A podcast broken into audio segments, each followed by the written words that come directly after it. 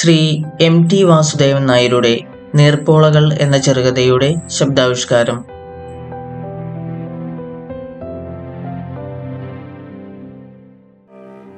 പ്രിയപ്പെട്ട രാജകുമാരി, ഒന്ന് ചിരിക്കാൻ ആഗ്രഹമുണ്ട്, ഹൃദയം കുളിർക്കെ ഒന്ന് ചിരിക്കാൻ.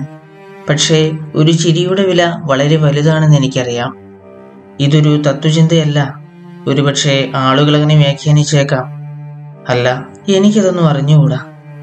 ഇന്നലത്തെ ഇരുണ്ട സന്ധ്യയും ഒരു കാളരാത്രിയും കഴിഞ്ഞപ്പോൾ ഞാൻ വിവശനായിരിക്കുകയാണ്. രാത്രിയിൽ മുഴുവൻ ഉറങ്ങിയില്ല. ഉറങ്ങാൻ വേണ്ടി നേരത്തെ പതുപതുപ്പുള്ള മെത്തയിൽ നീലിച്ച പുതപ്പിനടിയിൽ ചുരുണ്ടു കിടന്നതാണ്. ഉറക്കം വന്നില്ല. വന്നാൽ തന്നെ എൻ്റെ കൂട്ടുകാരി അനുവദിക്കുകയുമില്ല. അവൾക്ക് പരിപൂർണമായി ഞാൻ കീഴടങ്ങിയിരിക്കുകയാണ്. അവൾ ആരാണ്? എൻ്റെ രാജകുമാരി, നീ ചോദിച്ചേക്കാം. ഭവതി എൻ്റെ ജീവിതത്തിൽ നിന്ന് പോയ ശേഷം പതുക്കെ കയറിക്കൂടിയ ഒരു കൂട്ടുകാരി. ഇവൾ പറയുന്നതെല്ലാം ഞാൻ അനുസരിക്കുന്നു. ഭവതിയുടെ വേർപാടിന് ശേഷമാണ് ഈ പുതിയ കൂട്ടുകാരി കടന്നു വന്നത്. ഇവിടെ വസന്തകാലം പോലെ എന്ന് പ്രയോഗിക്കണമെന്നുണ്ടായിരുന്നു, വയ്യ. ഞാൻ പറഞ്ഞത് അതെ, അവൾ കടന്നു വന്നു. ഞാൻ അവളെ പുല്ലായി കണക്കാക്കി. നിന്നെപ്പോലെ എത്ര എണ്ണത്തിനെ കണ്ടിരിക്കുന്നു എന്നായിരുന്നു ഭാവം. പക്ഷേ അവൾ എന്നെ കീഴടക്കി കളഞ്ഞു. ഇപ്പോൾ അവൾ പറയുന്നതെല്ലാം ഞാൻ അനുസരിക്കണം. അവൾ കൽപ്പിച്ചു സിഗരറ്റ് വലിക്കാൻ പാടില്ല, അനുസരിക്കുക തന്നെ. അവൾ കൽപ്പിച്ചു എഴുതാനും വായിക്കാനും പാടില്ല, അനുസരിക്കുക തന്നെ. നേർത്ത മൂടൽമഞ്ഞിനെ ചുറ്റും വ്യാപിച്ചു തുടങ്ങുമ്പോൾ കിടന്നുകൊള്ളണമെന്നാണ് ആജ്ഞ. കിടക്കും. പിന്നെ അവളുടെ ലാളനകളാണ്. അതുകൊണ്ട് രാത്രി മുഴുവൻ ഉറങ്ങാൻ ഒയ്യ. ബുദ്ധിയില്ലാത്ത എൻ്റെ കൂട്ടുകാരൻ പറയുന്നു, എല്ലാം എനിക്ക് മനസ്സിലായി, ഇതിൽ മനസ്സിലാക്കാൻ എന്തിരിക്കുന്നു എന്നാണ് ഭാവം. നിന്റെ പ്രേമഭാജനത്തിൻ്റെ സ്തുതി പാടാൻ ആരംഭിക്കുകയാണ്.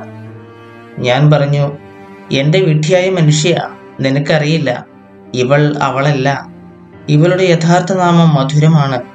ഷേക്സ്പിയറെ ഓർമ്മയില്ലേ? വിശ്വമഹാകവിയായ അദ്ദേഹത്തിൻ്റെ സുന്ദരിമാരായ നായികമാരെ അനുസ്മരിപ്പിക്കുന്ന നല്ല പേരാണ് ഇവൾക്കുള്ളത്.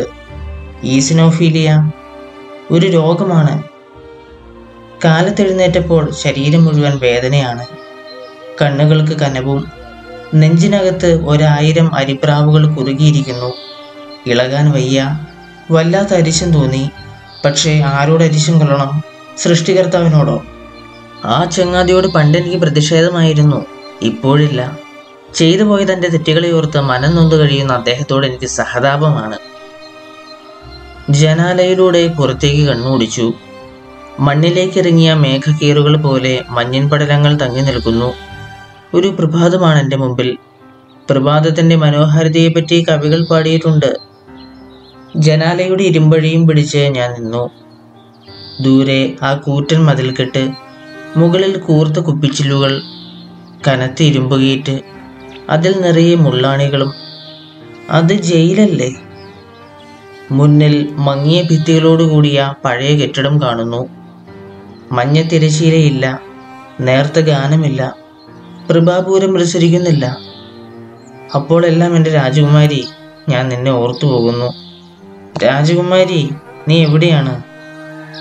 വയ്യ, വേദനയാണ് ചുറ്റും. മധുരമായ ഗാനത്തിനു വേണ്ടി ദാഹിക്കുന്നു.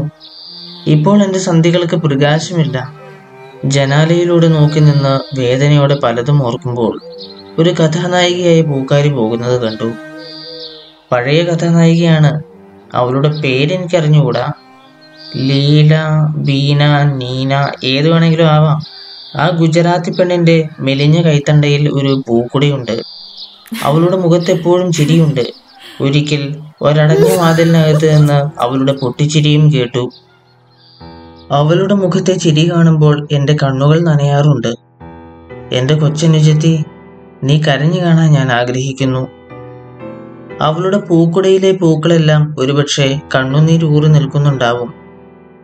അവളുടെ പാവാടച്ചരടിൽ നിന്ന് തൂക്കിയിട്ട കൊച്ചു തുണിസഞ്ചിയിലെ നാണയങ്ങൾ ഒരുമിച്ചിരിക്കുമ്പോൾ പൂക്കൾ കരയുകയില്ലേ?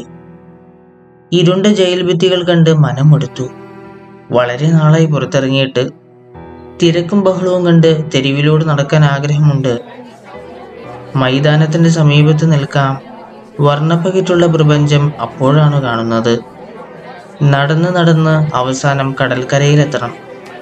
അലതല്ലുന്ന അറബിക്കടലും മന്ദഹസിക്കുന്ന മണൽത്തരികളും മണൽത്തട്ടിൽ പിച്ചുവെക്കുന്ന കൊച്ചുകാലുകൾ, അവിടെ നീങ്ങുന്ന സുഗന്ധങ്ങളും വർണ്ണങ്ങളും, ജീവിതത്തിൻ്റെ നറുനിലാവ് നിങ്ങൾക്ക് അവിടെ കാണാം. ആ ലോകത്തിലെത്തുമ്പോൾ എനിക്ക് അമ്പരപ്പാണുണ്ടാവുക. കടൽക്കരയിലൂടെ നടക്കുമ്പോൾ വർഷങ്ങൾക്ക് മുമ്പ് തുടുത്തു നേർത്ത വിരലുകൾ കൊണ്ട് കൈത്തണ്ടയിൽ പിടിച്ച് കാലടികൾ കഴുകിപ്പോകുന്ന തണുത്ത തിരകളിലേക്ക് നോക്കി എൻ്റെ സമീപത്ത് നിന്ന ഒരു പെൺകിടാവിൻ്റെ രൂപം ഓർമ്മയിൽ തെളിയും.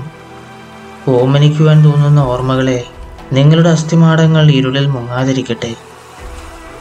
ഈ മാളത്തിനകത്ത് ഒതുങ്ങിക്കൂടുകയാണ് ഞാൻ, പുറത്തെ ലോകത്തിൻ്റെ തുടുപ്പുകൾ ഏൽക്കാതെ.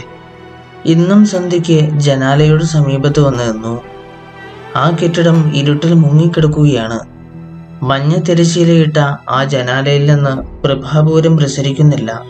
അതിൻ്റെ പിന്നിൽ നിഴൽപ്പാട് നീങ്ങുന്നില്ല. നേർത്ത ഗാനത്തിൻ്റെ കൊച്ചോളങ്ങൾ ഒഴുകി വരുന്നുമില്ല. എൻ്റെ പ്രിയപ്പെട്ട രാജകുമാരി, ആ മഞ്ഞ തിരശ്ശീലയിട്ട ജനാല എൻ്റെ ജീവിതത്തിൻ്റെ ഒരു ഭാഗമായിരുന്നു. അന്ന് ആദ്യമായി നേർത്ത ഗാനത്തിൻ്റെ കൊച്ചോളങ്ങൾ എൻ്റെ സംഗീതത്തിലേക്ക് ഒഴുകി വന്നത് ഞാൻ ഓർക്കുന്നു. പുറത്തിരുട്ടും ഹൃദയത്തിൽ വേദനയും നിറഞ്ഞ ഒരു രാത്രിയിൽ ജീവിതം പൊട്ടാൻ പോകുന്ന ഒരു നീർപ്പോള പോലെ നിൽക്കുകയായിരുന്നു. പതുക്കെ പതുക്കെ ഒരു മുട്ടുസൂചി താഴ്ത്തിയാൽ മതി. അങ്ങനെ ഓർത്തോർത്തിരിക്കുമ്പോൾ രാവിൻ്റെ നിശബ്ദതയിൽ നേർത്ത ഗാനവീചികൾ ഒഴുകി വരുന്നു. ഇരുമ്പഴികൾ പിടിച്ചുകൊണ്ട് നിന്ന് ഞാൻ നോക്കുമ്പോൾ ഇരുണ്ട കെട്ടിടം കൺതുറന്നിരിക്കുന്നു. മഞ്ഞ തിരശ്ശീലയും പ്രഭാപൂരവും കണ്ടു. ഒരു നല്ല മനുഷ്യജീവി അവിടെ പാർപ്പാക്കിയിരിക്കണം.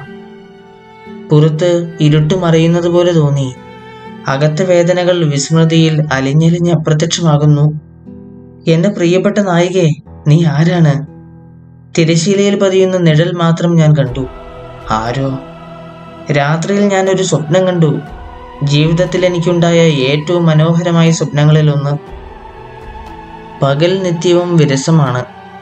കത്തിക്കൊള്ളുന്ന വെയിൽ, ദൂരെ കുപ്പിച്ചില്ലു പതിച്ച് മതിൽക്കെട്ട്. ഗാംഭീര്യം കലർന്ന മൂകതയോടെ ആ കെട്ടിടവും നിൽക്കുന്നു.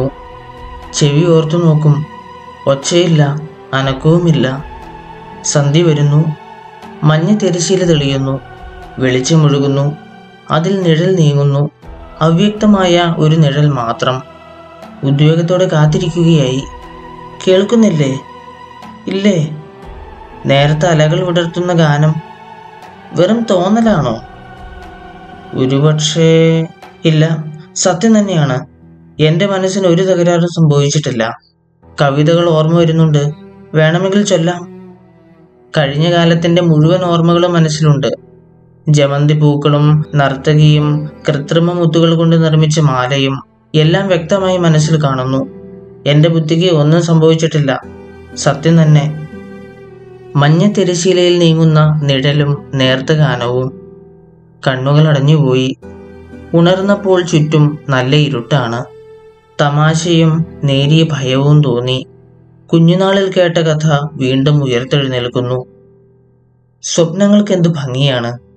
ലോകത്തിൽ എന്തെല്ലാം നശിച്ചാലും എനിക്ക് വിരോധമില്ല. സ്വപ്നങ്ങൾ മായാതിരിക്കട്ടെ. സുന്ദരിയായ രാജകുമാരി എന്നെ കാത്തിരിക്കുന്നു.